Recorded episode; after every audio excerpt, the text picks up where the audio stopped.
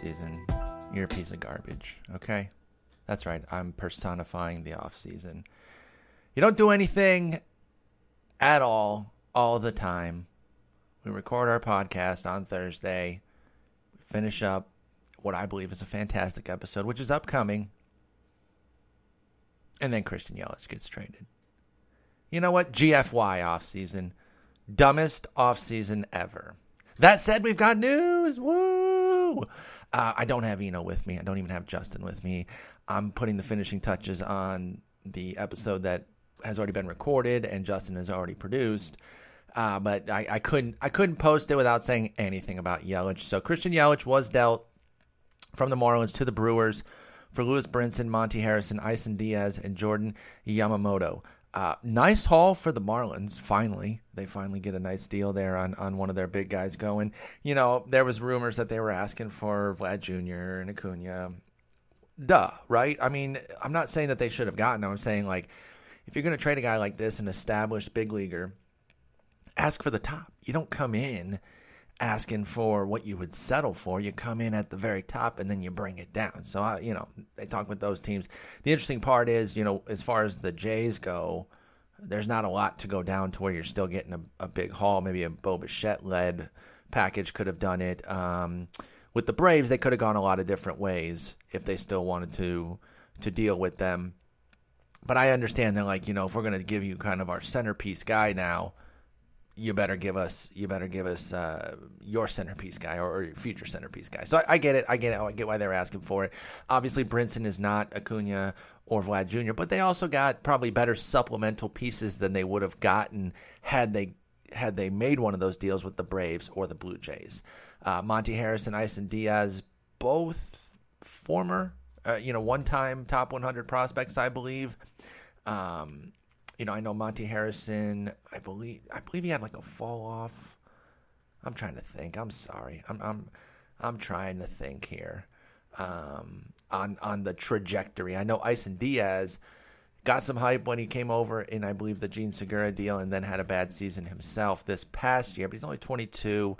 Um, only reached high A though, so you got to kind of move. This has to be a big season for him if he's going to advance. 21 uh, years old in high A puts him at a little bit old for level, especially considering that he had a rough season with the bat. Um, I think he's a true middle infielder. He should be able to hold the position uh, without uh, one of those two positions without a problem. And we'll see what uh, what what his trajectory looks like this year. And again, Monte Harrison, outfielder, athletic guy.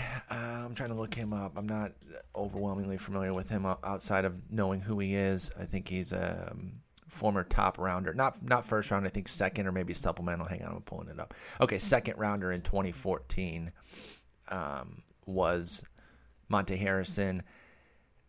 Been kind of up and down, but then had a nice season this year. But again, similar to Diaz, did so as a 21 year old at levels that you shouldn't be 21 at. But I will say, at least in comparison to Diaz, at least he had the big year uh, or the, the the strong. I wouldn't say big. I wouldn't say big. 832 OPS, 21 homers, 21, 27 steals.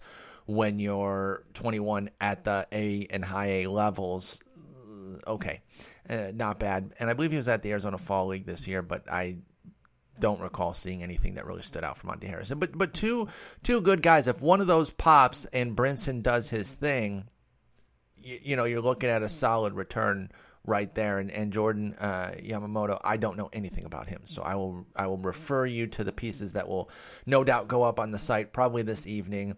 Uh, Eric Longenhagen or Kiley McDaniel or both will probably have their thoughts on those guys, so definitely check that out. Obviously, let's get to talking about Yelich. That's the real move here. Yelich gets out of the uh, the the hellish black hole that is Miami and goes to Milwaukee. This is this is a benefit, obviously, just a cro- across the board you could have put him in the same exact kind of park, and obviously we know Marlins Park is pitcher friendly, but you could have put him in the same exact park and just moving lineups.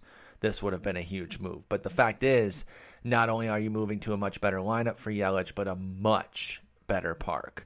Uh, just looking at, at home run park factors, the Marlins for right-handers has an 80 park factor, and Milwaukee Miller Park has a 107. So that's going to be a nice boost there. And I know that you know, Yelich's uh, power, it, it, it's a tricky thing to me because, you know, we saw him pop 21 two years ago and then 18 this past year, and those are obviously solid and, and well above what he was doing. He was a single digit guy for a couple full full seasons. Six 660 plate appearances with nine back in 2014, and then seven in 525 plate appearances in 15. But that's because he was putting the ball on the ground 60 plus percentage of, percent of the time. Past two years, it's been 57 and 55 respectively, which is still pretty high to to expect him to really beat the uh, the a mid 20 homers upside. But he brings big batting average. He does run. This team will run. You know, he was 16 for 18 on the bases last year. Yelich was.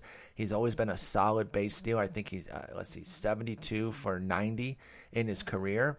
So that works. And I wonder if they would let him really run wild, and then maybe we could see like a 25-25 season.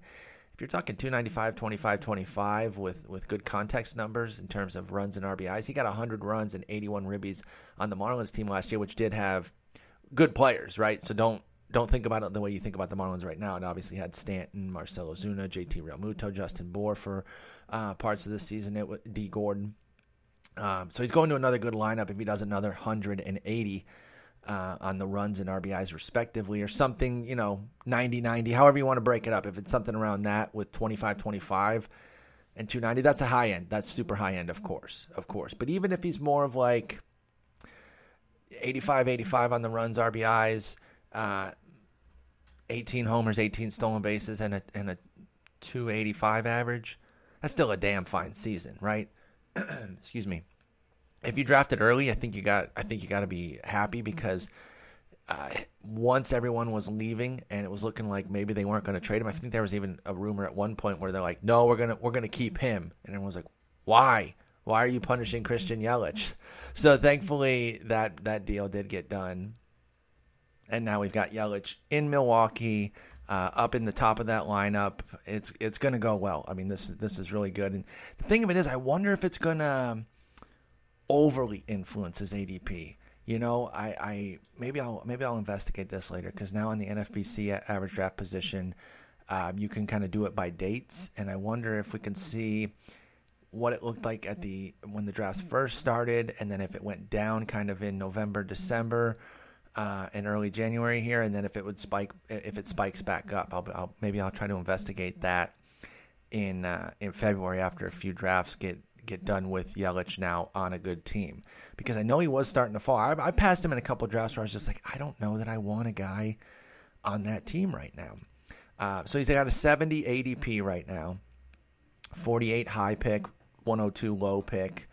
Um, and if he pushes back into like the top 50 as an ADP, I don't know. I, I, I tend to be a sucker for those power speed average guys, those guys that do a bit of everything but don't excel at one thing. They can be undervalued at times though too because they don't do that one great thing. That said, top 50 pick is not undervalued, right? That that's if he was staying at this ADP uh, or something like that. So all in all, great move for Yelich. Uh, I like it by the Brewers. Apparently, they're still going for Lorenzo Cain, which means Dom Santana might be might be being uh, talked about in, in deals as well.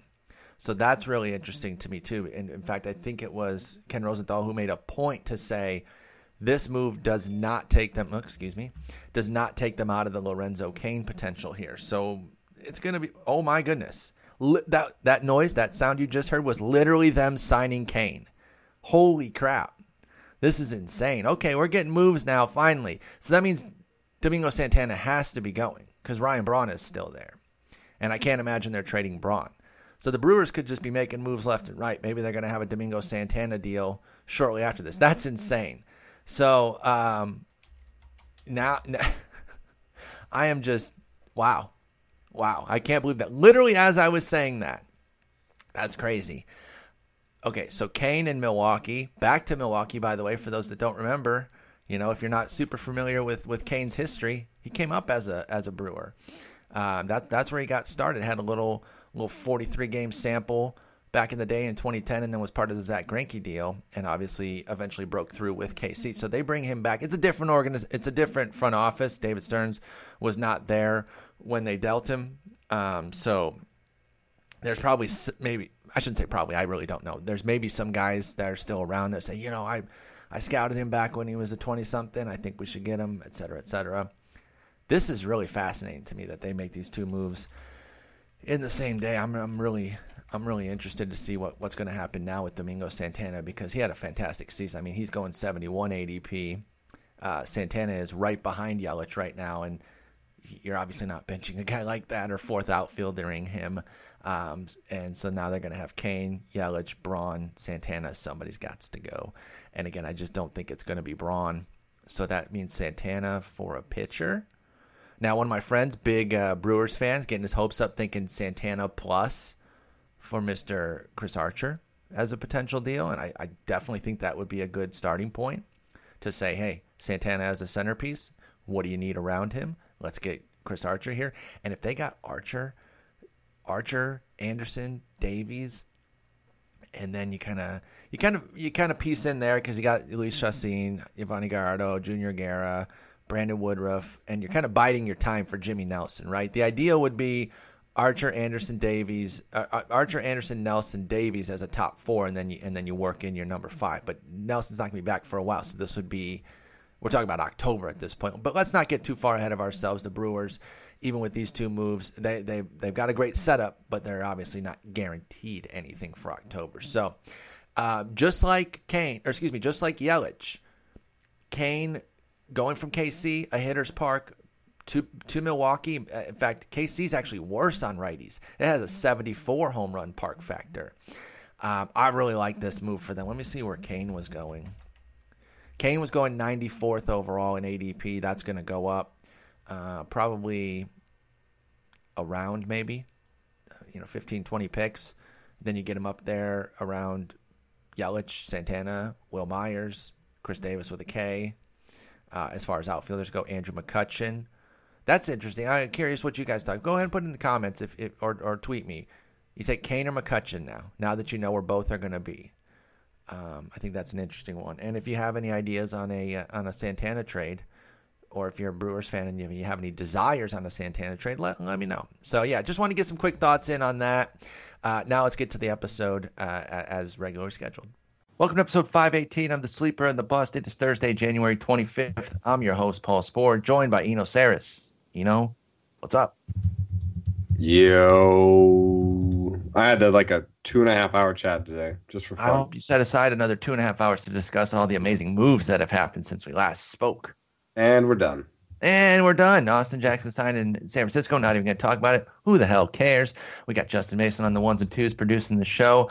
We're going to talk some baseball, but it's actually going to be uh, Eno focused here. We're going to talk about some of your recent work and a, a, handful of what we're just calling interesting pitchers for different reasons that you've got them. You looked at uh, ADP on the auction calculator versus kind of what you're looking at.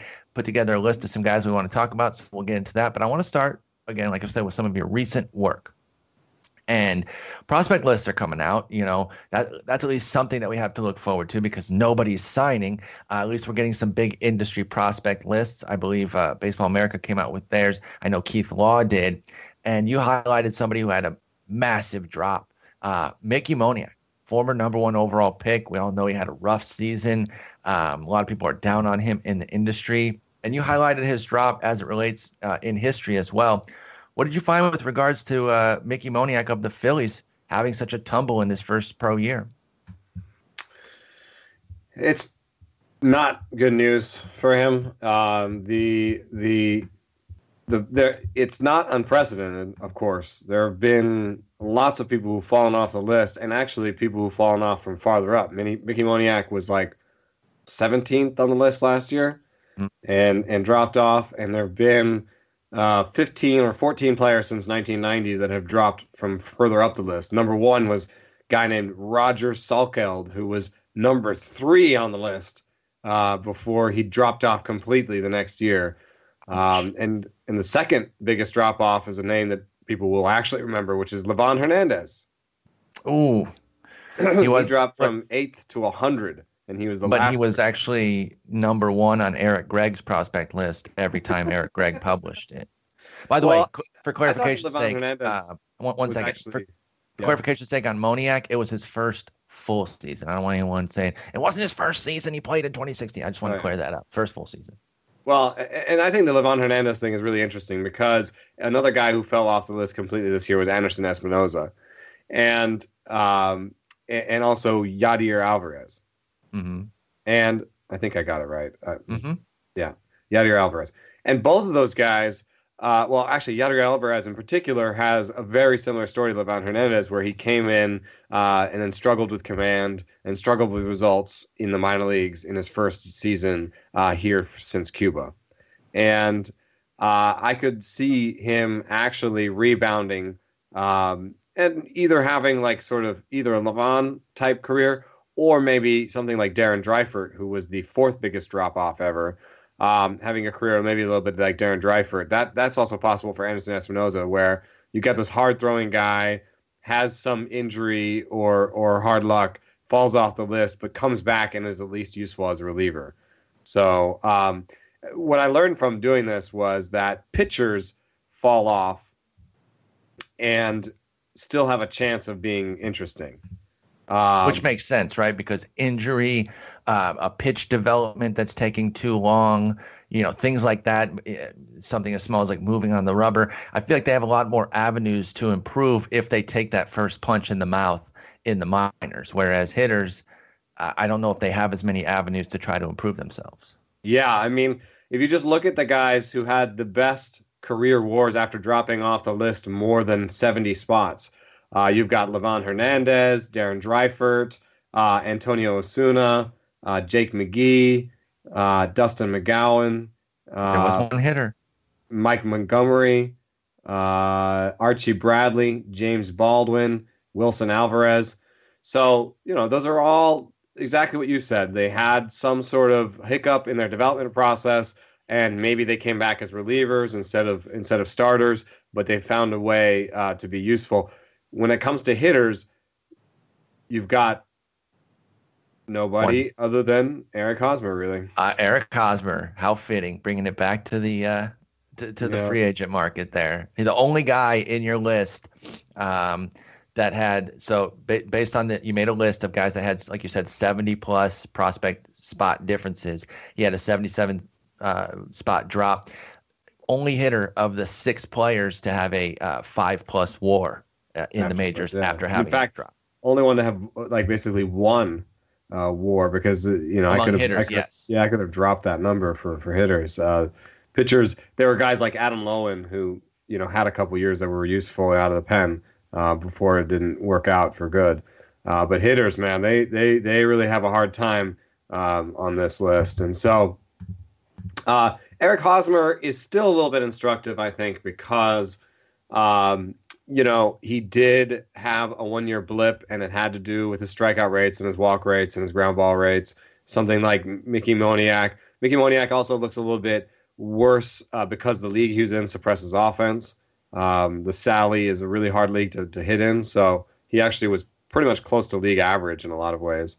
And um, and so there's there's some there's still some opportunity there, but you know if I if I expand the list to to look at guys you know, below that that were hitters that worked out. You do find some guys. Um, uh, Carlos Guillen uh, was a big dropper and was a bat and and found himself to a, a decent career. Oh yeah, he, um, he, had a really sharp career. Yeah, but really, I mean, like Lars, like all the hitters, Lars Anderson, like the hitters, it's a really bad sign when you drop this far. Here's um, what I um, want to know. So the guy on the list, Josh Hamilton, I guess, 68 points. That's your best. That's a Josh Hamilton and Carlos Guillen of the 60 players that dropped more than 68 ranks. Those are the best hitters. And I mean, obviously, Josh Hamilton had such an interesting, you know, such a yeah. different path that you, it's not even it's not even instructive in any way, shape, or form. My question though is, who the hell ranked Gookie Dawkins 21 in the first place? I feel like you really set Gookie Dawkins up there. That's more of the rankers problem than anything Gookie Dawkins did. Yeah. I guess Mike Olt still has a chance to uh, no, to make good. God, that guy sucks. I fell for Mike Olt. I thought that guy was going to be a monster. Yeah, I did too. He's trash. He's going to be 28. He's trash.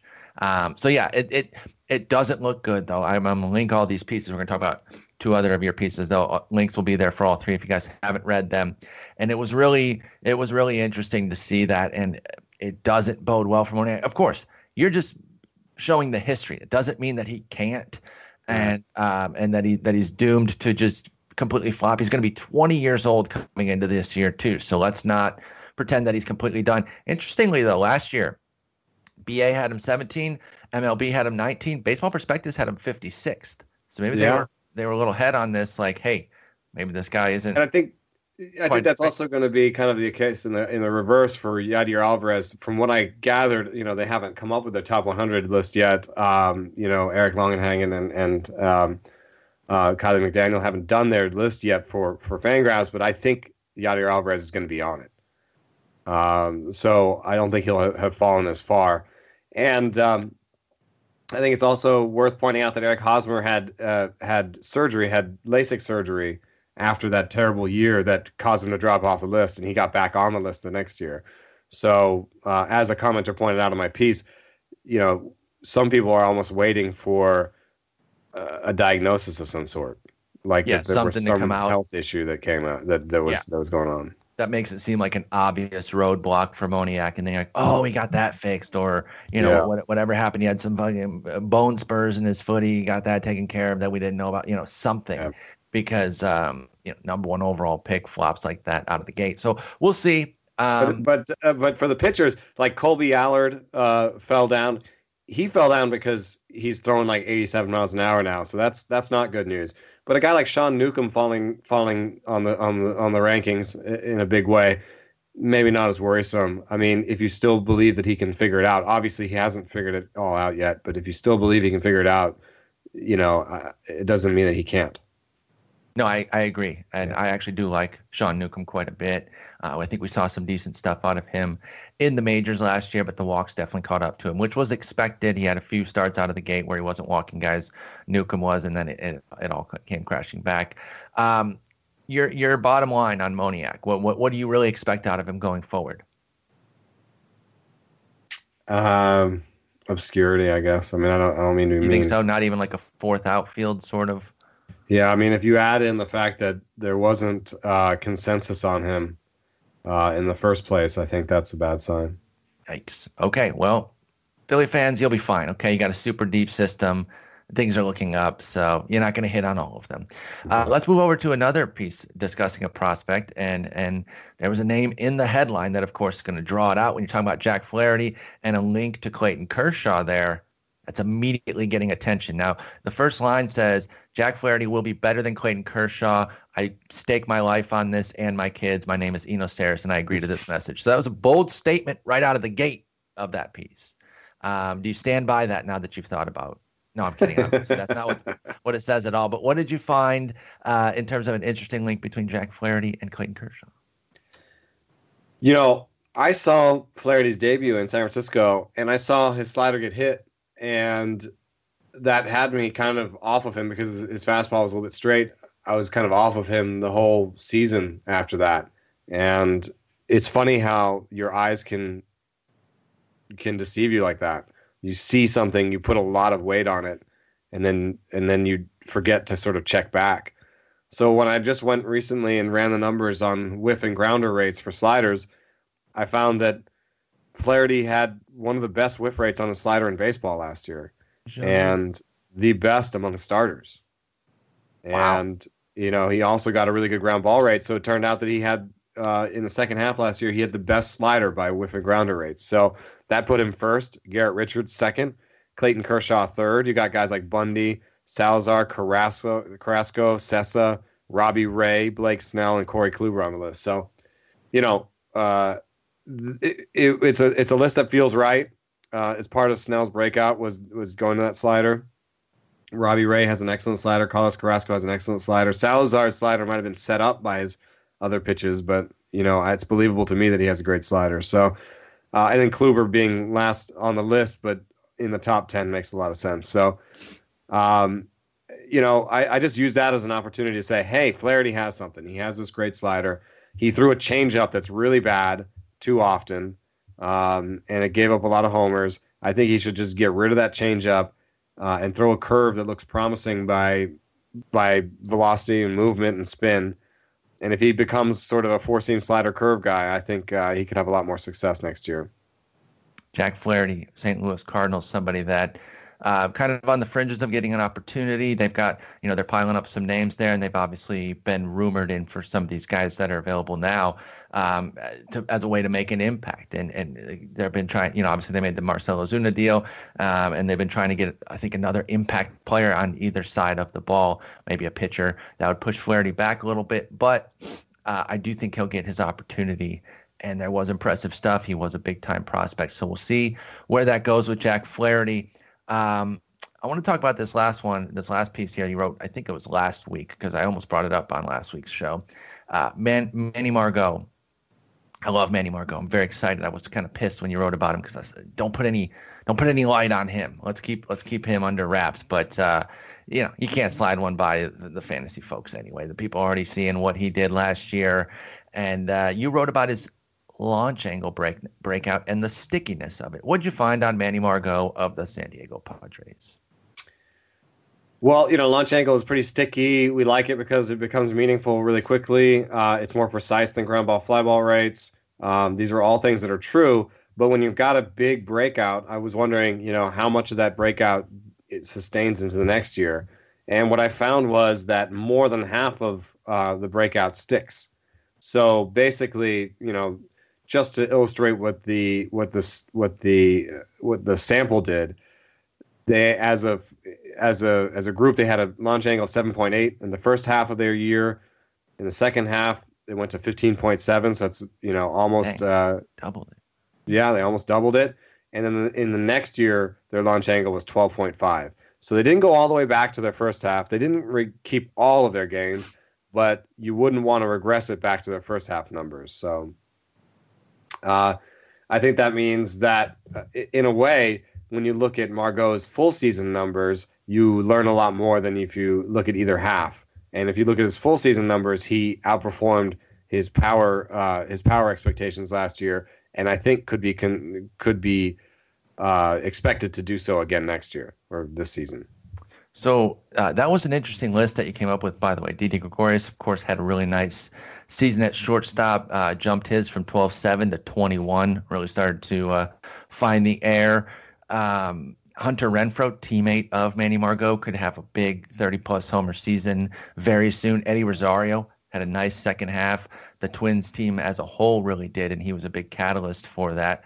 And uh, even Bryce Harper was on that list, going from 11.2 to 18.0. But there was another guy who jumped out, a guy that you and I have long uh, stayed in on. Maikel Franco went from 7.4 to 15.7. You know, are we finally going to get our breakout season from Franco? I mean, that's it's it's baby steps in a way. He still hits the ball a bit low. I think that Didi uh, Hunter Renfroe um, grouping there with you with a 20 degree launch angle. That's where Yonder Alonso went. He got his up to 20 when he was going well that's a, that's a real nice place to be as a power hitter. That's where Bryce Harper was. So that's a better place. But you know, Maikel Franco getting from 7.4 to 15.7 is is a big deal.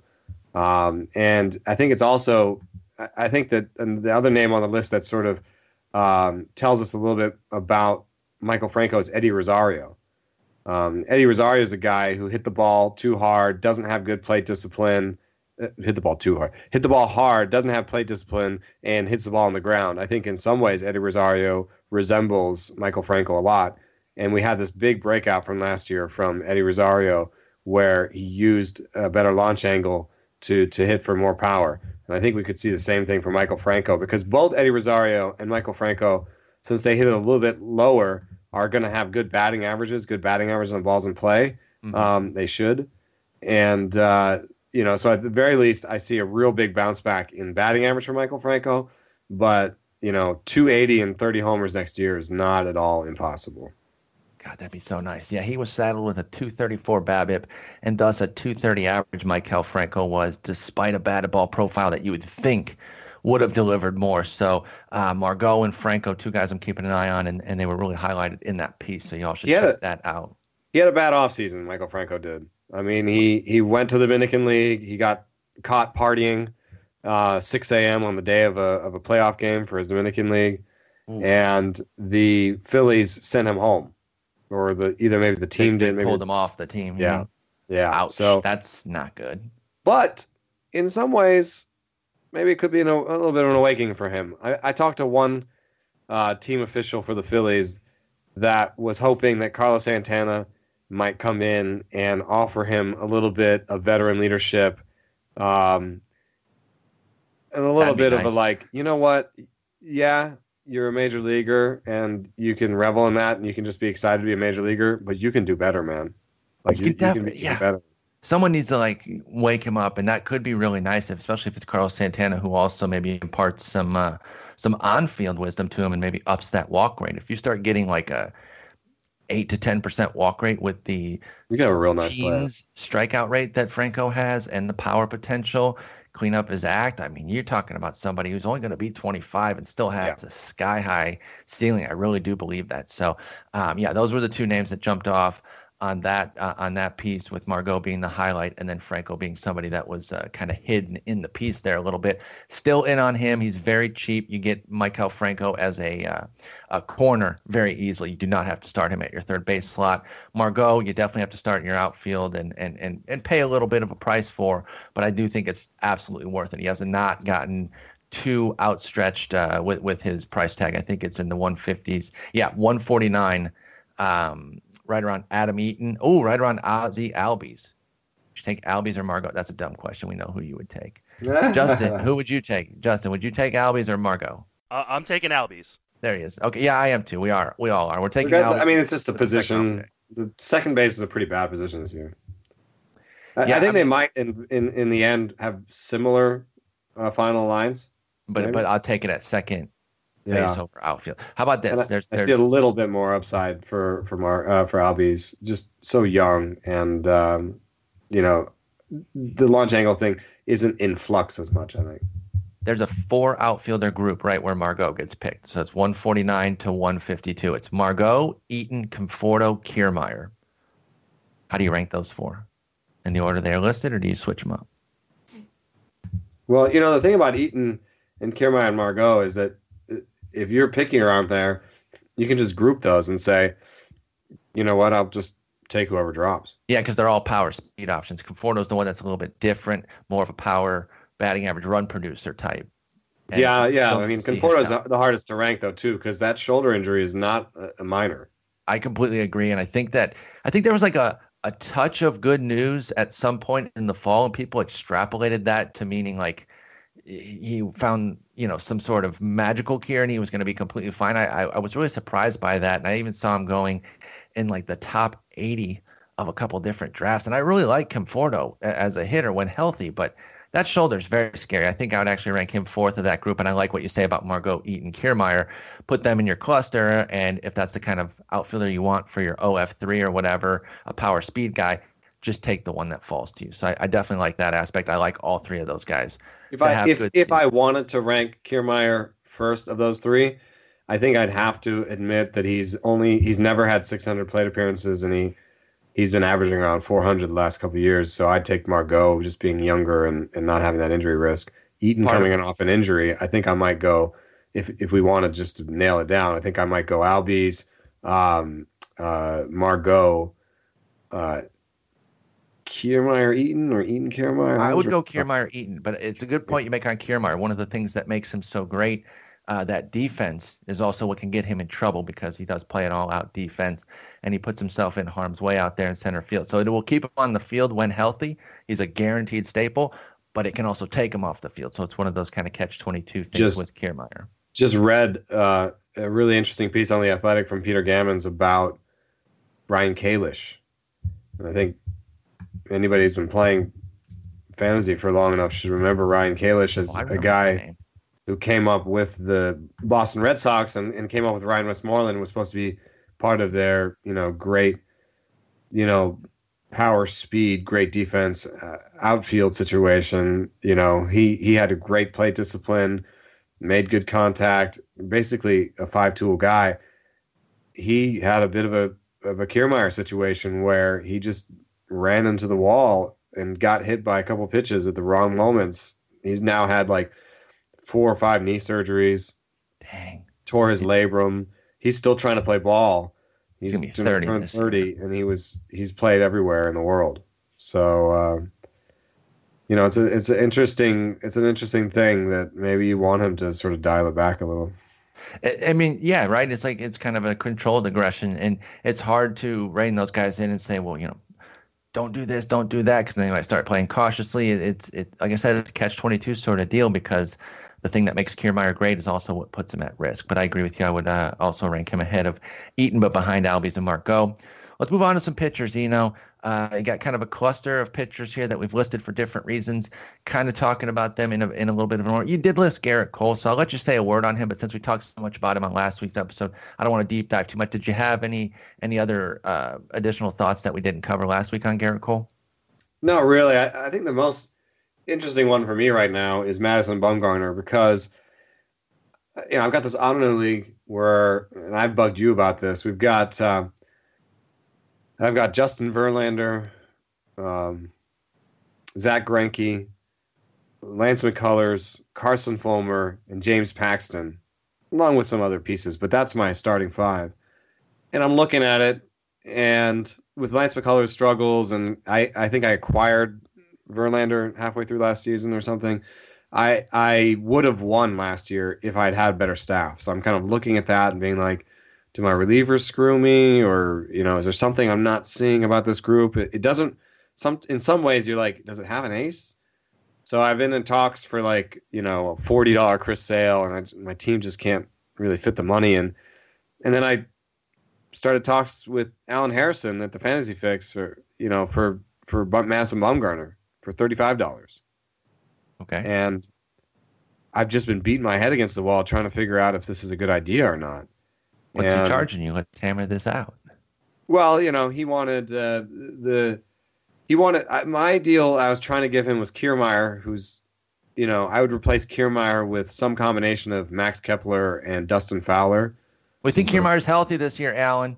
He's going to stay healthy this year, man. We're talking 155 games, bud. Ignore that last part what we, what we just talked about. He's fine this year.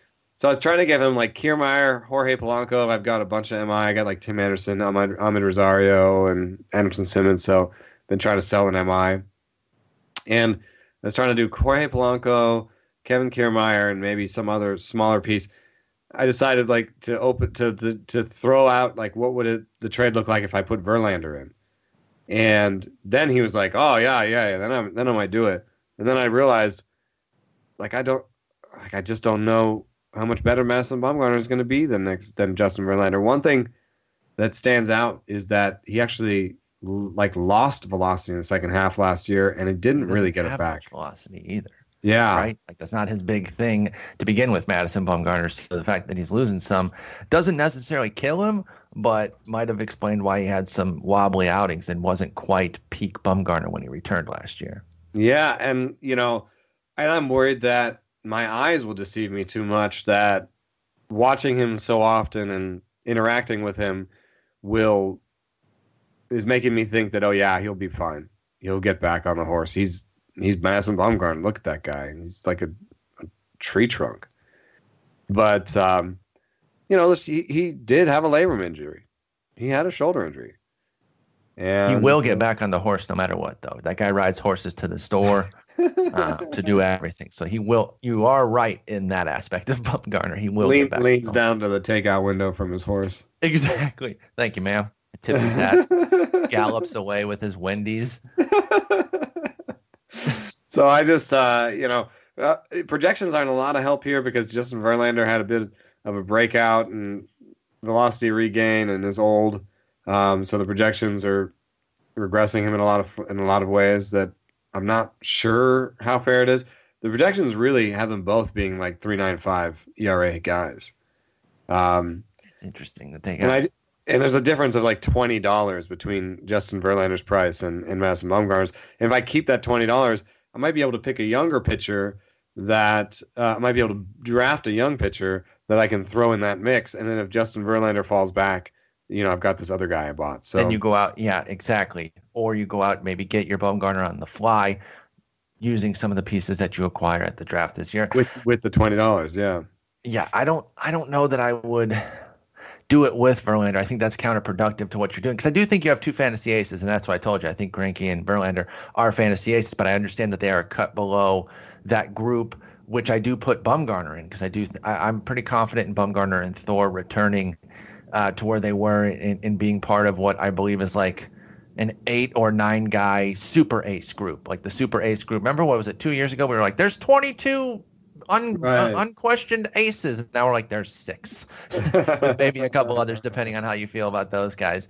Um, so yeah, I like getting Bumgarner for me. The value it, with your team would be adding him to that guy because you you still got Paxton and McCullers who you cannot. Uh, count on for more than a buck 30. You have to pencil them in at, at a buck 30 on the high end right now until they do something different. Fulmer returning from that ulnar nerve you know, Degrom did it and and looked great, but that doesn't guarantee that, uh, of course, that Fulmer will. I'm just saying that as a, uh, uh, positive data point of, hey, this is how it can work when you get that ulnar nerve. It, it's not a death sentence or anything. Um, and then Verlander and Greinke being old, so you've got good pitchers. I like all of those guys, but they all have one glaring question. So you get Bumgarner to add to that. I don't think you subtract for it, or else I, am not sure that you really make gains with. Yeah. Them. Yeah, and right, I mean, it might make more sense to go after Sale, but Sale, you know, he wants Ozuna for Sale, and I. I mean, if you if you are going to go for a deal, though, you, you go for Sale over Bumgarner in this instance, especially if you're having to throw back one of your guys with Bumgarner. I think that uh, that would make more sense for Sale just between Bumgarner. Not make sense necessarily for what you've got on the whole, but just between the two. All yeah. right, let's jump down a little bit and talk about some guys in the mid tiers here. Uh, you got guys like Jeff Samardzija, Gio Gonzalez, Jon Lester. Um, what are you seeing out, out of those three guys? And three more veterans here that we're looking at. Couple lefties. What's interesting you about them? Well, Justin Marza jumps out because the auction calculator uh, calculator loves him. Yeah, that strikeout to walk ratio was yeah.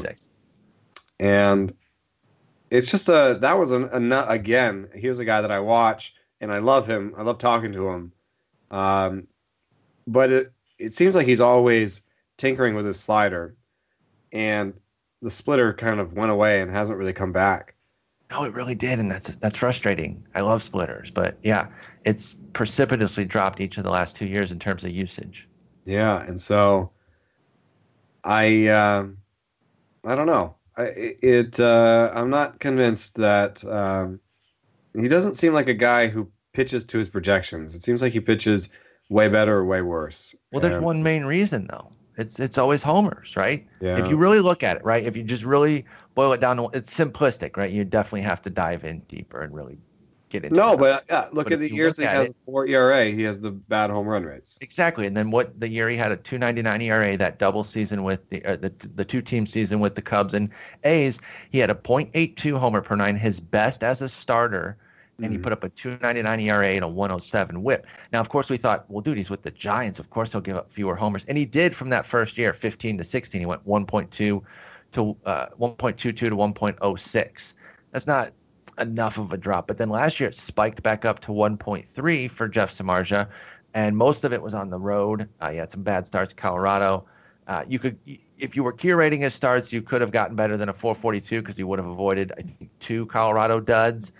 But the point is, he needs to allow fewer homers if he's ever going to make that strikeout to walk ratio fully work for him. So I understand the appeal, and I definitely think he's being underdrafted. I'm in on on Samardzija, but I'm wondering if if we're asking for too much to expect the homers to uh, pull back. Yeah, like I'll draft him above certain ADPs. Like I, would love to know his ADP, but I got you know the you. auction calculator has him at like 25. So among pitchers. It, so okay, so here's where he is right now. His ADP for Samardzija is 137, and around pitchers, I can't. Uh, they don't. They don't list them by okay. pitchers. Probably about 35, not, I would guess. That's yeah. That's closer to 35, 40 because um, the top 20 go in the first like four rounds, five yes. rounds. Yeah. So yeah, I, I'm not. I'm not taking in the sixth or seventh round. You know, if we're talking eighth, ninth, tenth round, then you know, as my maybe third pitcher, then then I could see it maybe. Thankfully, we don't have to, right? Because the market isn't that excited on him. In fact, whenever I talk up Jeff Samardzija, I get groans of like, "What him? Why?" Yeah. And it's like, well, main reason for me is we don't have workhorses anymore. Uh, yeah. outside of those super aces, and he is still a workhorse. And so, yeah, again, most leagues you can at least curate uh, those those starts out of co- now. If you have one of those leagues where you have anybody that's on your active roster has to start, then I'm not sure I would take Jeff Samardzija because I want to be able to pick and choose and yeah. not start him at Colorado. Maybe skip an Arizona start here and there, or uh, I don't know if they get something weird like the Yankees in Yankee Stadium on interleague. I would want to skip that. So I definitely think you have to be smart about where you draft Samardzija, but he's definitely going cheaper than he should, and I'm in on that. What about the two veteran lefties, Gio Gonzalez, Jon Lester? They both they, they kind of went opposite ways last year. Gio had that really nice season that nobody really believes. And obviously, he's not a true talent, whatever the heck it was, 296 ERA. But I also don't think he's a scrub. And I, I think the reaction to his season is a little bit overblown in terms of, yes, let's identify that he's not quite as good as that, but also let's not pretend he's he's he's trash. What'd you see with uh, Gio and Lester? I think I'm out on both. I think, you know, it'll there's always a price for a guy, and so they could fall far enough that I'd like them. Gio but, is a uh, pick ahead of Samardzija, and Lester is up at 125. So above Samardzija. Yes, 10 picks above. Yeah. around above, yeah. Well, that's that's actually uh, that's actually lower than I thought it would be uh, for Lester. I thought, you know, I've seen people talking about him as if uh, he could still be a one. I don't think he's a one. No way. Um, Not even a fantasy one for me. No. Um, and uh, I, I, think I wouldn't want him as a two. So if you're talking about, but at 105, you're probably talking about a three. 125. You know, hmm? 125 is where he's going. Yeah, 125. That's that's a three or a four. Maybe I could do that. One thing I don't one thing I don't like. I mean, he did show some better velocity later in the season, but this is the worst velocity he's ever shown with Jon Lester.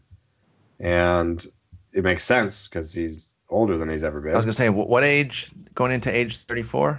Yeah, but I just at ninety miles an hour, I'm, I think there might be an inflection point there where, you know, I think one thing he does well is tunnel, throw all his pitches to look the same. But if they're coming in at ninety, you just have a better, you have a longer time to react. Oh, for and, sure. And maybe maybe you can see those pitches longer, and you can separate that cutter and the four seam better and the curve. Um, so I he gave up, you know, the most homers he's ever given up, and uh, I think that'll continue. I think he'll have an ERA over four. If I if I put the ERA over under four for you, because his depth chart projections for three point nine. But yeah, if I, I put the over under on the four ERA for you, what would you take? I think I would I would take the over. I'm, I'm kind of eyeing him as a 410 sort of guy because the concern for me, yeah, you see the hit and home run rate spike, and I understand some people might want to regress that, but only if he gets better. I think it, it goes part and parcel with the velocity drop for Lester that his hits and homers would both jump up pretty significantly from what they were last year, but even on a on kind of a three year uh, rolling average. They're they're really high. The the hit rate was the highest since 2012 when he had that 4.82 ERA. Uh, same with the home run rate. Actually, it, it, was his worst season since that 2012 year. Um, I don't remember the the factors, but was that the chicken and beer year? Uh, he went nine and 14. It probably was. But anyway, yeah, with Lester, it's like he was so great in 16 and then added nearly two runs to his ERA. The skill, the base skills were still there, so I won't completely get rid of him. And I don't think the ADP is too terrible. But just kind of looking at at where Lester's being picked right now, David Price goes right after him, and I'd much rather have David Price. Marcus Stroman goes before him, and I think I would prefer Stroman, although not not uh, as a slam dunk. So yeah, I think like a 410 is probably where my projection is on Lester. Yeah, so I, I, agree, and I'd take the over on four for Gio Gonzalez too. He's projected to be over four. I want to mention Gio Gonzalez. Only five starting pitchers had a bigger velocity loss in the second half last year, um, and he was down to eighty nine point five in the second half with his fastball. So How I know that he's so successful. I mean, I mostly because he threw more curves than he had since he was a okay. rookie. That's, but, that's what. There we go. And that, and when he's a rookie, he wasn't throwing that change as much. So I mean, he threw he threw the fastball less than he'd ever had before by almost ten percentage points. So, and does that I, make you feel less uneasy about the velocity drop when when he said, "Okay"? No, I think he's he's he's using all those old old pitcher tricks. I think he used them all up. At age 32, at age 31 last year, he's like, I'm already out of the old old pitcher bag of tricks. Uh-huh. I mean, he'll Now- have some good start starts. Moving on the rubber. And a four ERA is still like a league average guy. Oh, for sure. That's the thing. Four ERA, and I also don't think you know. Uh, Nick Pollack and I actually got in a little bit of a conversation about this, and it really boiled down to the fact that we were just kind of looking at the outlook of leagues differently. He was focused more on 12 team, and I was focused on 15 team. A four ERA is is by no means bad. Like um, you do not have, you can't run from all the four ERA pitchers, else you're not going to be able to field a team. So you know, even saying that he, if you even if you believe Gio's going to be like a 420, uh, if you think he's going to do it for 180 innings, there's going to be some value there for the with, with the innings. So uh, you can't completely run away from it. He's 136, like I said, just ahead of of Jeff Samardzija. I would take Samardzija. Um, Trevor Bauer, guy that we talk about regularly, is is five picks later. I'm sure you would take him easily. Would you take? Uh, let's see here, Kyle Hendricks at 116, or Gio at at 136. So like a round plus later. Get a whole round. Yeah, I think I would. I mean, at that You would- point, it's I take Kyle Hendricks, or if I don't take Kyle Hendricks, I'll take two rounds off and get somebody later. I, I just, Yeah. I don't think I'm going to end up with him. Okay, uh, and that- and that's fair. So the two older lefties with There's just this, there's a have to take huge collapse possibility for pitchers that are 32, 33, 34 years old. absolutely, and it can happen on a dime. But the thing of it is, we would be like, oh, well, they fell apart after having one had a really good year last year, Gio, and the other was was solid, uh, and we'd be like, well, they completely fell apart. But if you don't pay attention to the velocity drop, you would you would think it was a a a, a immediate collapse, whereas maybe 2017 was telling you be careful, and then 18 the uh, the bottom falls out. So be careful with those old lefties. I want to talk about a guy who came over uh, from overseas, Miles Mikolas. The easiest, and I, I- don't even think it's lazy. I really don't to to comp him to Colby Lewis. They fit together in a lot of different ways in terms of guys that were in the majors go over to Japan, control artists. Lewis, when he came back, looked good. Mikolas through some really good seasons. He's trying to come back, do something similar. What do you see out of Mikolas uh, for the St. Louis Cardinals? Well, one thing that may set him apart is that Mikolas uh, used his slider and his curve more and, and sort of ditched the change a little bit in Japan.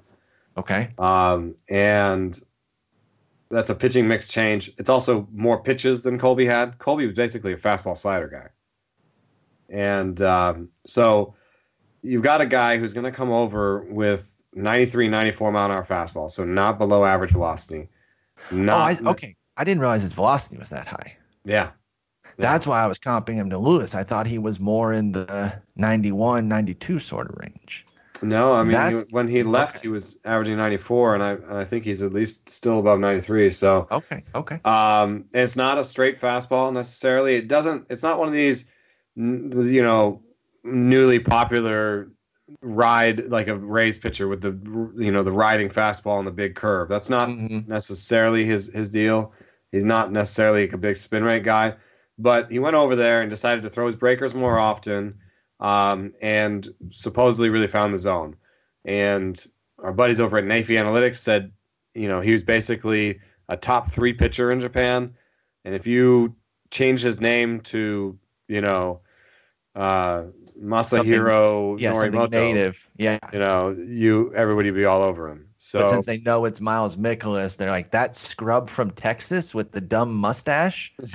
And actually, they're not referring to me for once, which is pretty cool because uh, So- I shaved that dude, stupid thing. Mikolas coming over, his ADP is 339. He's free. I mean, no one's really thinking about him right now. However, he does strike me as one of those guys who goes out, you know, uh, has three, four good spring training starts in a row and really starts to rise. He could be, Oh, he yeah. could be a super quick riser. Not that he's going to go into like top pick, top 100 pick or anything crazy like that, but he could go from 339 to like pick 200, and all of a sudden he costs you a little something. So, are you saying invest early in Mikolas if you have leagues where you can? I when we made this, I, I grouped him in that Gio Gonzalez, Jon Lester group. Mm-hmm. And I think that's where he feels right. I know idiots like us are going to talk about him, like you said, and they're going to pump him full of helium. Um, I don't know that I'd want to push him past that. So if the if the helium gets to where he's being picked above you know, in the like in the double digits, then I might take a pause and be like, I could have Kyle Hendricks. You know? Oh yeah, if he gets pushed that high, there's no way. Miles Mikolas is going, like I said, top 100 for me. No, no, no chance. But I think the helium would really have a ceiling of around pick 200. I, I, I don't know that even a, a, sexy spring training is really going to boost him too high. You think it, you think people would go that crazy and, and start taking him like pick 94 or something silly like that? Yeah, maybe not. Uh, but it like in some ways, I might rather have him than than Gio and Jon. So Especially at that cost. Right. So, you know, uh, that's why even if Gio Gonzalez and Jon Lester maybe okay picks at 120 and it's not really pushing it too hard, I would be like, yo, Mikolas is still on the board. Zack Godley still on the board. Dude, I like Zack Godley. And you got You him in another grouping coming up. Um, I love that. you know, the sure. next grouping that I have that I'm really excited about, Luke Weaver and Luis Gohara. Let me ask you Those guys something before. on the board. Why don't? Why would I pick a 33 year old who who threw 89 miles an hour last year, when I could take a guy who's like 24 and threw 99 miles an hour last I, year? I got one for you though. This is gonna this is gonna knock your socks off. Huh. What's Luke Weaver's ADP? What do you think it is? oh, see, he's he's already got that helium, What do you think it is? 95 or something. Yeah, it's 105. The helium Yeah. is already done, and it, it it'll only go higher. It, I, yeah, and I and I think we're we're getting to the point now where you're paying too much for what could happen and not. he not has to perform at this point Yeah. when you're taking him there, and that's why I love Luke Weaver. I, I remember seeing him AFL pumping him up when he came up last year. We talked about him on the pod, and I was happy. But then my rankings came out. I think I had him like 45th, and people were like, "I thought you liked Luke Weaver." I was like, "I'm just trying to like be reasonable about it. He's still a 24 year old." Yeah, that's what I, that's what I said. I was like, I pumped him up. My original ranking was like 60, and I was like, no, no, no, I got to go like, up to 40 and show people that I really like Luke Weaver. And they're like, no, idiot, uh, you got to be top 20 if you like Luke Weaver. Apparently, he went as high as 55. That's his min pick in NFBC. Somebody took him as the 55th player overall. Nuts. That's insane. Yeah. I'm sorry, that's just. I mean, insane. Now, go it's insane. because in a lot of ways he has a he has a lot in common with Michael Wacha in Mhm. that he has good fastball velocity. He actually was one of the biggest gainers in velocity last year. Um, he he he shows up. I I, I can't. I, I'm like trying to look at this list of names and be like, how many starters are there? But he went up. He went up to. Um, By the way, while you're looking that up, I'll point out that Wacha um, is going at 236, 130 picks later than Weaver, and there's no way I wouldn't prefer. Obviously, everyone already knows I love and Luke Wacha, Weaver's but velocity went up to 93, and Michael Wacha's velocity went that uh, went up to 96. They're Yeah, really close to each on. other in terms of who went up most in velocity last year, and uh, I'd take 96 over 93. Plus, Luke Weaver uh, is Michael Wacha in terms of like being a fastball changeup guy who's trying to find that breaking ball. I believe he can find it. Adam Wainwright's teaching him how to throw the cu- the curveball which is uh, really exciting. That is exciting, but at the same time, like just get Michael Wacha like like hundred picks later. Yeah, exactly, and and that that's where it is for me right, right now. The the helium is is just too high on Luke Weaver. So give me the outside of ADP on Luis Gohara. Oh, I got this for you. you you're gonna love this one because it, but but we're gonna ruin it. By the Yeah. way, just so you know, but it's 294 right now with a min pick of 241. Um, That's I think beautiful. we could send that, but we could send that 100 picks higher. Not just us, because we're not the only ones that like him, but a lot of people are But starting throw- to see. Put Mikolas and Gohara on the same team. I love that. I, I love it. Agree. It's like a floor and a ceiling pick. Both of their projections are for that sort of three seven, three eight, three nine um, usefulness. You know, there is some floor for both guys, but Mikolas is more of a floor pick, and Gohara could go either way. I mean, yes, command's not great. The changeup flashes in and out, but if if it it's like uh, it's a little bit like a Gio Gonzalez with uh, more velocity. So like older school Gio Gonzalez. Although Yeah. he, ne- yeah, because he, he used to sit He like re- 93, right? Yeah, but Gohar's 96, so Yeah, that yeah, yeah, yeah. even more velocity than old. But it is a little bit like that where he's looking for that change. It took, you know, just to put it in focus, it did take um, Gio like three years to find the changeup. That's right. And and remember, he was kind of a disappointment for a little while, and then Right. uh, like really bad for a couple seasons, 22, 23, then figured it out age 24. So with Gohara and Weaver, especially, that's why Weaver scares me. You know, he had that good 60 innings last year, but He's supposedly he's- bulked up too, and that's not really great for mechanics. You know, substantially, and that was something that was being talked about. I think it was Derek Carty who was pointing that out. Like that might be a little bit too much uh, uh, of a gain. Like there, there is a breaking point where it's like, hey, that's great and all, but it might not help you initially. Uh, there, there could be a pullback with with that weight gain. Even with when it's muscle and it's positive weight gain, it can almost hurt you. Like you said, because of mechanics, right? Yeah. I mean it. It's also interesting how that plays with his back. Like he put on a bunch of weight. You know, your back is what supports your weight. Yes, Mhm. he probably put on good weight that will like he probably strengthened his back while he's doing it. Right. I'm For not sure. saying he's an idiot and just ate donuts all. It was all actually all legs. Uh, he Yeah. Popeye, it, Popeye's arms are transformed into his legs and they just thighs put Kyle too. Farnsworth's legs on Yes, Luke Weaver. it's crazy, and the rest of his upper body actually shrank a little bit. So it's it's a very, very weird, very weird. Uh, but uh, uh, you know, I, I think that could be worrisome. Go Gohara right now is is is basically free. I think uh, even with a little helium, I'm still going to stick with him. I'm not sure if the helium goes too far, then maybe I'm off because he does have command issues and might take him a little while. But if you're talking about picking him as your number four, I'd love to take eight Luis Goharas from four on down and just have a bunch of those, and one of them is going to be an ace. You know, so uh, I, I really do like picking uh, Gohara and Mikolas together. There, there's a lot of different ways to be good at baseball and to be good at pitching, and I think uh, taking Gohara and Mikolas almost encaptures like two very different ways to do it. You know, yeah, I agree, and I like that. I like that duo as well, and I, I like Weaver, but again, the price is just too high for me. Uh, this next trio you grouped together: uh, Dinelson, Lamet, Andrew Heaney, Zack Godley. I'm interested as to what made you group them together. well, was I anywhere close on where they're going? Well, uh, I think the market is pretty psyched on Godley, so he's Yeah. up at up at the top by far at, at 134, and then Lamet down at 218, and then Heaney all the way down at 438 as an afterthought. Right.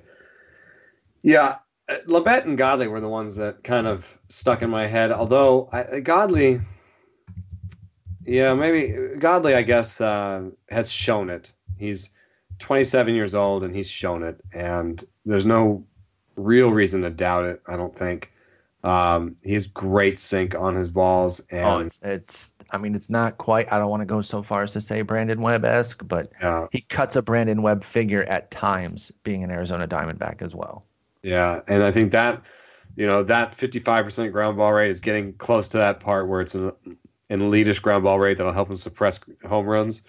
So you know, pair that with a 13% whiff rate and a, all those strikeouts he had. Godley's a, a given, but in some ways, I think Lamet could get there. That's why that's why I threw him in there. He didn't show the ground ball rate last year, and he doesn't really have exactly the same stuff. But a lot of whiffs and maybe a park and a situation where he's going to be throwing in San Francisco, in San Diego, and just a little bit of refinement, I think, could really end up um, making it work for him. One little piece of information I can give people uh, most places have him throwing one breaking ball. Yeah, uh, a slider. The uh, the the people within the Padres, the beats, and they tell me that he reported to them he was throwing three. Was he Maybe- cutter, slider, and what? Yeah, and curve.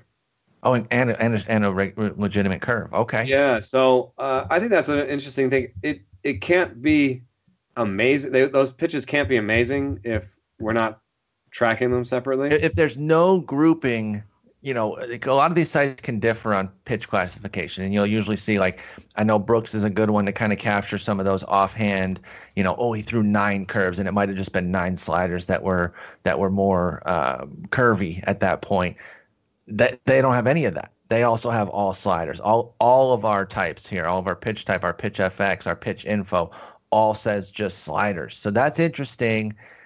I think What- it's a good what you sign because of that then? I think what is a good sign because I think it's um, you know, one of the things about developing a new pitch, we always have the new pitch tracker. Jason Mm. does that, and it's amazing. Again this year.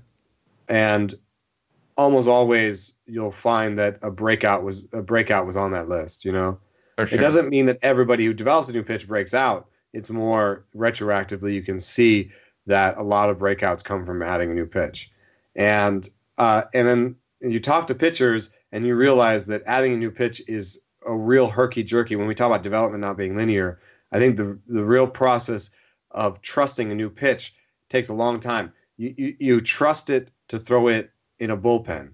You trust it to throw it in warmups to your catcher, and then your catcher. I've heard people say this. My catcher's been telling me to throw that. Well, he's been telling you to throw that. He says it looks good, and yet you don't trust it. Throw the damn pitch then. Throw it then, Trust right? the catcher. He's, Right? He has an idea of what's up. Right. So I mean, he's looking at it. So, um, so the fact that Lamet says he's throwing these says to me he already trusts something there, Okay. and maybe it's not showing up the way we want to yet. Maybe they're not differentiating enough yet, but it offers some hope beyond the fact that you know his changeup. Maybe you know it has good drop, but it doesn't have very good movement and it has no velocity separation. Maybe he's never going to trust it. and and that's an issue right now because, um, like I said, right now it shows basically fastball slider for Lamet, and he doesn't get lefties out. And he had a situation last year where he was either dominant or awful. There was very little in between, giving up you know homers and ringing doubles or striking out the world. Twenty eight percent strikeout rate, one point four homer per nine rate. A really weird season, but it has a lot of people excited for Lamet. But I just wonder if it's status quo and we don't get a, a development of a true third pitch, is he not going to have the same issues against lefties eh, for Dinelson Lamet? Yeah, I mean, if I was him, I think I might really pocket that sli- that sinker, use the change as like an Alex Cobb super sinker. Um, so think think about it differently. Not try to use it for whiffs and stuff. It can get whiffs, but try to use it a little bit more like a fastball, Mhm. and then and then focus on differentiating out either the cutter or the curve. And um, you know, the the fact that he thinks he already he's throwing three breakers is actually a really positive sign for me. So uh, I put I should have I should have put Lamet and Gohara together. yeah, that, uh, that yeah, I could see that. Yeah, and I, and I could and I think um, I think Heaney to me is a little bit more like a low rent Mikolas. Uh, so uh, so if we're I talking like better free, gamble, free late pitchers or or there's another we have another grouping that's really free. yeah, so those this are is all this is more like um, last pitcher in a 15 team, 12 team. You know, I would love to get one of Lamet and Gohara and one of Mikolas and Heaney because Heaney, I think he had a tough time his first year back from Tommy John. But if you just look at his movement and you look at his past before the Tommy John, I think that there's enough there to say this is a guy who you know has that side army sinker change slider uh, good touch uh, combination that I think can really work. So Okay. a little bit like a, a Mikolas. So uh, you know Mikolas is righty, but you know a little bit less stuff and more command and and um, and guile. Uh, whereas Lamet and Gohara are just I'm gonna throw this thing real hard and uh, and you're hoping that they they sort of that third pitch takes takes root. Okay, I, I, I can get behind all, all of that. Uh, Lamet's somebody that I'm keeping an eye on the helium, and if it gets too high, I think I'll back off because I do think there's more development necessary than some are allowing. But at pick 218, I don't think I think you do have that built-in uh, uh, ability to have Lamet maybe not progress as much as expected and still and still be all right at, at, at pick 218. He's around Snell, Cobb, Clevinger, and Walker. You taking him over any of those guys, or is that right around the perfect area? Yeah, no, I, I think by by pick 200, I mean 200. You're uh, even in a 15 team league, you're talking about um, 12, 14 rounds in. You're you're firmly in the glob at that point, and you're starting So- to take the pitchers that you like. Yeah, 14 rounds in, you should have most of your starting lineup. for sure. You should have like let's say uh, like a typical draft for me by the 16th round, even in a 15 teamer, I have probably like two outfield slots remaining because I I like to just find outfielders late, almost like Probably pitchers. have like 10 and 6, 11 and 5 hitter pitcher breakdown at that point, right? Yeah, right. So I probably have, yeah, I probably have, um, yeah, maybe nine, nine. Because we're, we're going 15 rounds. Let's say 15 rounds. Probably nine and six. Probably have nine hitters, which means I might have an outfield slot, a util slot left. You know, Mhm. uh, maybe I'm a little bit in trouble with MI or CI, and one of those guys is not filled, but most of my lineup is filled.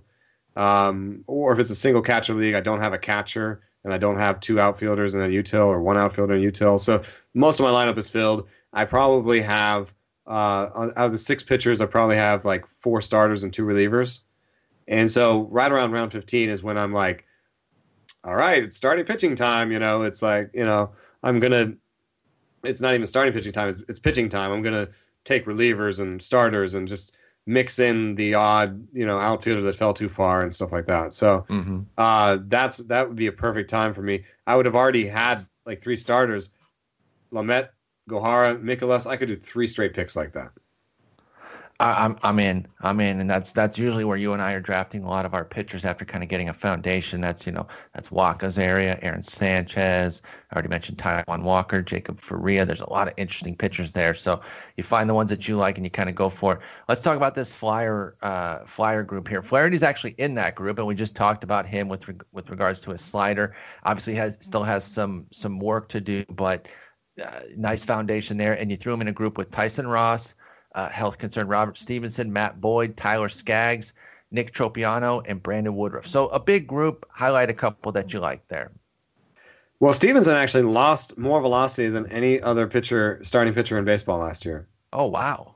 He went from that was kind of his calling card as he kind of fi- struggles to figure everything else out right now. Yeah, it's really interesting because he went from 94.8 in the first half to 93 in the second half, and uh, he also developed a, a curveball um, that uh, that he was using instead of his uh, his changeup, and it's it, you kind of almost go in separate separate directions with each of those pieces of information where you're like, well, the curveball over the changeup that he couldn't command that might be uh, that might be a really good sign. Uh, you know, he was relieving a little bit more in the first half, so you know maybe you can poo-poo that away. Um, but uh, you know, it, it is interesting to, when you look at his his his seasonal stats. You might see a velocity number that's not. He's sitting 93. So if you think he's a really big velocity guy, I think you should sort of recalibrate and be like, okay, 93 with a good fat with a good slider, and maybe this curveball will make it happen. But you know, I wouldn't pay for him any more than that sort of what if Lamet Gohara area. Um, and I probably wouldn't pay. I'd rather have Lamet and Gohara. So I don't think you even have to. I think Robert Stephenson is is a complete afterthought. He's actually 461 ADP. I don't think there's any real chatter of him in the market. I actually think the Reds as a whole are kind of a hidden team outside of Votto, Billy Hamilton. I don't know that they get uh, enough attention. Uh, yeah, like Su- Suarez is a Oh, wait. is and, and Castillo, of course. Suarez is a totally you know uh, competent third baseman, absolutely. And, people look overlook him a lot. They've got some other guys on, on the come up. Jesse Winker's a prospect who could be a, a good hitter. Scooter Gennett had an uh, interesting season last year. Tucker Barnhart didn't hit a ton, but he did win a gold glove, and I really think that's going to buy him a, a boatload of playing time. And, you know, if I'm going to take a mid tier, kind of boring catcher, give me the guy who's going to play virtually every day because of his defense back there. Oh, Raisel Iglesias, too. So they've got, they've got, uh, Votto, Hamilton, Castillo, Iglesias, who get attention from everybody, and then the rest is kind of like they don't get a lot of love except from pieces here and there. But I do think there's actually some pretty solid fantasy value there. Stephenson, like I said, afterthought. You would take him as your last pitcher or reserve only? Uh, I think I, I, I'm interested in him as a as a last pitcher. Um, I'd take him over Tyson Ross. Tyson Ross did gain velocity, but he only got up to 92. Um, and he never did find that third pitch. He kind of has to fight for his rotation spot. I mean, he's back in San Diego, and so it might not be that hard. But with that injury history, uh, Matt Boyd had velocity. Uh, he had a lot of, and it, if they if they sort of congeal, uh, I could see something there. But Say that last part again. You, you, you, you, it got cut off a little bit there on Matt Boyd. That first part about his pitch. He has a lot of pitches. Congeal?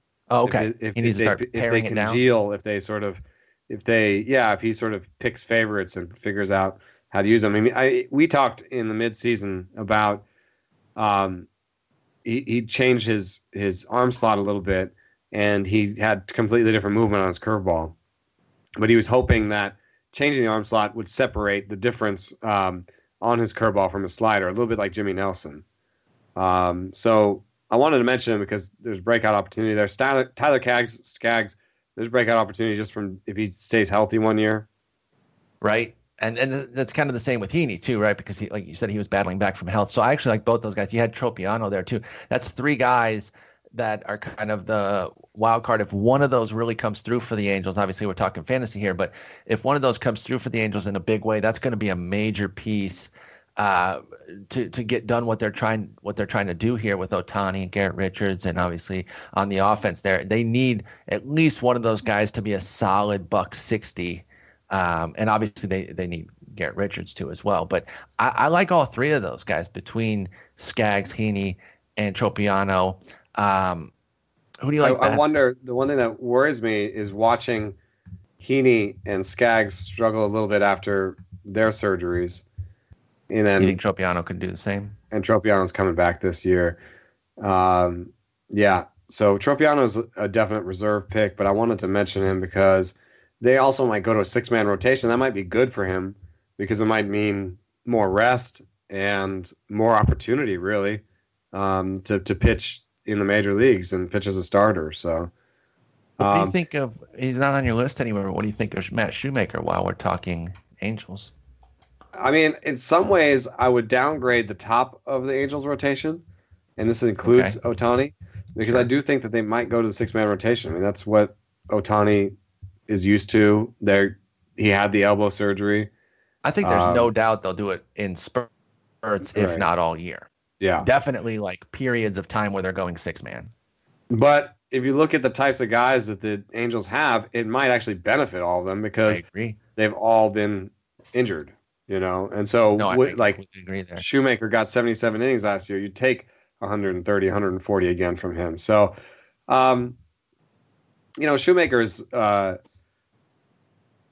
throwing the split finger 30% of the time. That always makes me worried for uh, health reasons. Um, and so, Wait, the split finger's a big injury pitch? I actually didn't know that. well, I wrote a whole piece on it and I said it was inconclusive because it's really hard to just tie anything to a single pitch like that. But um, I don't know. It, it depends on the specifics of how you throw it too, because there are fork balls and Yeah. um, different ways to, to throw splitters. But um, it makes me a little bit nervous. I'll admit, I wrote the piece. I'd say it makes me a little bit nervous. Okay. Um, and um, so anyway, I I I doubt I'll end up with too many shoemakers. The deeper leagues, I'm I'm stuck with one. I'm going to keep it because it's not worth anything on the open market. Um, but uh, of that list that I had, you know, in a way, Brandon Woodruff is is Yeah, maybe want- the one that I want to talk a little me. bit about him. He's the, out in Milwaukee, young guy, got some time last year. Um, solid prospect in their farm system. Going to get an opportunity this year, although they've been inter- they've been rumored in on a lot of guys too. I don't know that that would necessarily cost him a spot though. He's not penciled in right now because they did sign Jhoulys Chacin and Yovani Gallardo, but they've also got Junior Guerra. Like they've got some volatility in three of their five spots with Chase da- Chase Anderson and Zach Davies. Really, the only two guys that I think are locked in, and uh, I think Woodruff can certainly perform his way into the uh, into the rotation right off the top too. I don't even think that he necessarily has to wait. If he goes and has a great spring, there's no reason they shouldn't use him over Junior Guerra. Junior Guerra should not be blocking off Brandon Woodruff. So what do you think about the uh, I believe 25 year old right hander? Yeah, he's really sort of fascinating to study from a movement perspective because he has a he throws a four seam and those 95 miles an hour, sits 95 miles an hour, but it doesn't have rise and it also doesn't have like wiggle from like a sort of sinker type perspective. Um, but it plays really heavy. Like it's uh, it's got a good ground ball rate and uh, it doesn't get doesn't give up homers. So um, I think he's one of these ones that I'd almost just recommend people watch and and see him in the spring and just you know keep him on their minds because the movement numbers are very strange. Uh, they suggest that he should have a really good changeup, but he doesn't. He doesn't um, trust it as much. The changeup and the slider didn't get whiffs, uh, but look like they could. You know, so Okay. I wonder if there's a sequencing thing that needs to happen, um, or if he's just gonna change a little bit and become more of a like a, a ground ball guy with a sinker. I just there's a lot to like starting with a 95 mile an hour uh, fastball, and then you know there's these pieces around it that that could fall into place. I'm not sure when they will, and if it will be this year. Uh, but uh, I wanted to put him on that last list. He basically this list to me is the reserve roundish type of player. Absolutely. And Woodruff's ADP matches that 377. Uh, guess who's right around? Tyler Skaggs, Jack Flaherty. You nailed it. Yeah. Uh, two other guys there. And Vince Velasquez, a guy we've pumped up in the past, but I think maybe both of us I'd throw Velasquez in there. These are just players that either succeed in the past or succeed in a short bursts or have interesting movement, something that could fall into place that are good lottery tickets. Those You know are these are the type of later? players. Who's that? Guess. Guess who's going at pick 403? Guess from every pitcher ever who's. It's such a dumb thing to make you guess. Jharel Cotton. Ah, well, yeah, you can put Cotton on that list for sure. In fact, Cotton might be a, a one dollar last pitcher for me in, in AL onlys. Um, but if I can get him reserve, I love it. Yeah, same here. Obviously, we're we're we're, we're buying back in. We we pumped him up. This is a long con, guys. We pumped him up, made you clowns pay for him. Uh, I can't really say that because I paid for him too. Yeah. But uh, yeah, so listen again. It was a long con. I took the heat.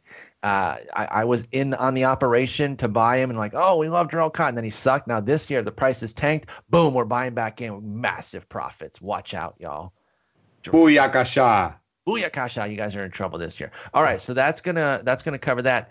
Um, I still think I want to try to twist your arm into maybe making like a top 100 pitchers, and then we can compare it against mine, and then we can argue about um, you know differences here and there. But uh, you know, I understand that time is tight. Everyone's doing a lot of work here as we uh, flip the calendar over to February. So if you can get that done, that'd be great. If not, it's it's all right. And then uh, next Maybe week we'll have show, a maybe we'll, we'll have a about no- special no extra early week uh, podcast next. We will. We're gonna be talking next Wednesday, and um, so here's what, uh, what we got planned: is to talk to just kind of have a free flowing conversation, Simmons style there. And um, what's going to happen is 52 signings on Tuesday and Wednesday to ruin. so we're going to try to have kind of a chill talk. It's going to be kind of baseball here and there. But what's really going to happen is uh, Hosmer, uh, Darvish, Arrieta, Lynn, JD Martinez are all going to sign, and six major trades are going to happen on Monday, Tuesday, and Wednesday. So look forward to that. Yeah, that'll be great. And we're going to ignore all of them. That's the thing. All that's going to happen, and we're still going to go through with our plan to just kind of have more of a free flowing talk. So, uh, Eno, great talking with you as always. I love when we're talking pictures. Uh, really enjoyed those pieces you put together, and we will talk again soon. Thanks for listening.